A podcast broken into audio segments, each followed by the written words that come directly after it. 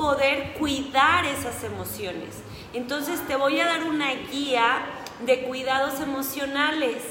Entonces anótale en tu libreta, si sientes esto que les voy a decir, lo que necesitas es esto, para que tú puedas saber qué es lo que necesitas eh, cuando sientas esta emoción. A veces no sabemos qué hacer con cualquier emoción y la mantenemos guardada en nuestro pecho. Eso provoca enfermedades o eso provoca que no puedas brincar esa escalera de la vida. Yo le llamo escalera de la vida. Pues, para llegar hasta trabajando escalón por escalón, escalón por escalón. ¿Ok, chicos?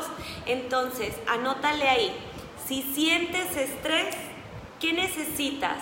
Necesitas ser más flexible con lo que esperas. No te estreses. Eh, mejor piensa cómo puedes solucionarlo. En vez de hacer aprensivo y tratar de mantener las cosas bajo control, al final no puedes tener todo bajo control.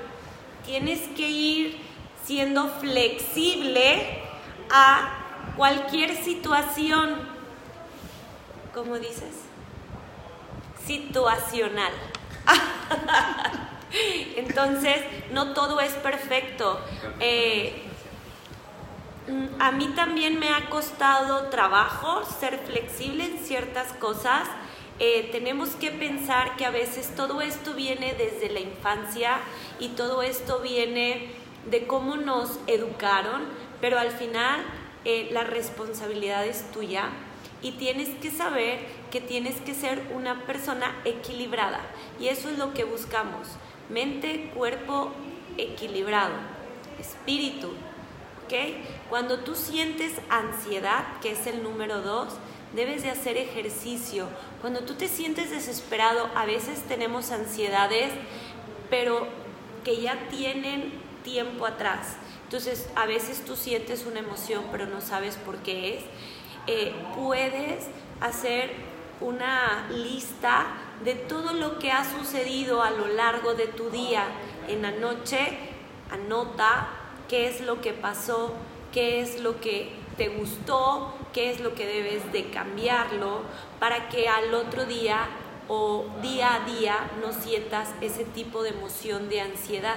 Entonces una manera de no tener ansiedad es hacer ejercicio. Al tú hacer ejercicio, eh, yo te recomiendo pilates porque es lo que yo hago y lo que amo.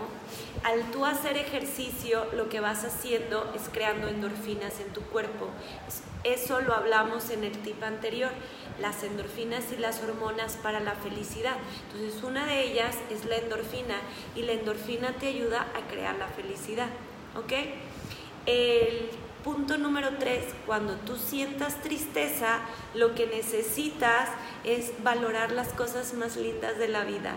A veces nos ciclamos en lo mismo, en lo mismo, en lo mismo y en lo mismo y no nos damos cuenta que allá afuera que las pequeñas cosas de la vida no tienen precio. Entonces, no te concentres en lo material, concéntrate más en lo espiritual.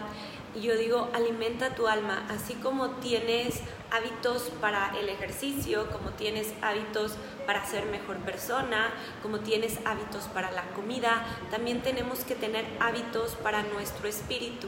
Y un hábito para tu espíritu es ver esas pequeñas cosas, sorprenderte de las cosas para no tener esa sensación de tristeza, ¿ok? Eh, la emoción número cuatro es el enojo, la rabia. Identifica las cosas que en las que tú te haces cargo y no te corresponden. Entonces la rabia es empezar a cargar esas mochilas de otras personas o esas personas que cada quien hay que darle sí el apoyo, sí la mano, pero no las cargues contigo. Cada persona vive su vida.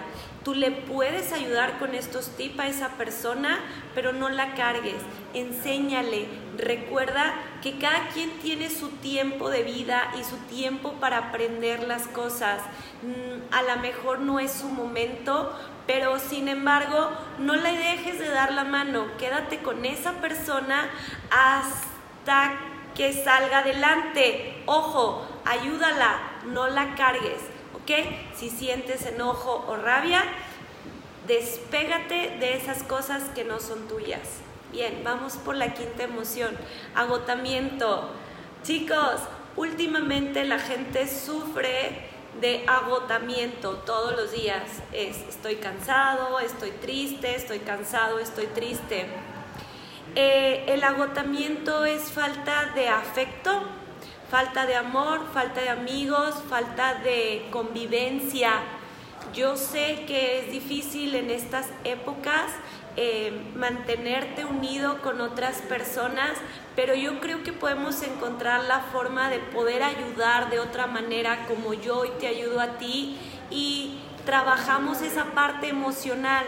Si tú hoy conoces a alguien que le falta o siente alguna emoción muy fuerte de estas que ya estamos hablando, ayúdale y eso va, te va a ayudar a ti a soltar esa emoción que traes guardada.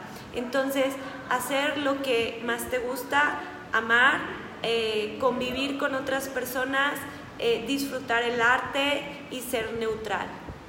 ¿Ok? Nos vamos por el, el número 6 la emoción número 6 es angustia. ¿Quién ahora no siente angustia? Bueno, si tú hoy sientes angustia, busca, planea tu, eh, tu plan B. Si el plan A no funciona, no sientas angustia. Seguramente hay muchos caminos que se te van a abrir cuando tú empiezas a buscar la salida a algo. Entonces, si el plan A no funciona, no te angusties, busca tu plan B. Y el último, el último tip es desconsuelo. Y adivinen cuál es eh, lo que necesitamos hacer para el desconsuelo. Es rodearte de amor.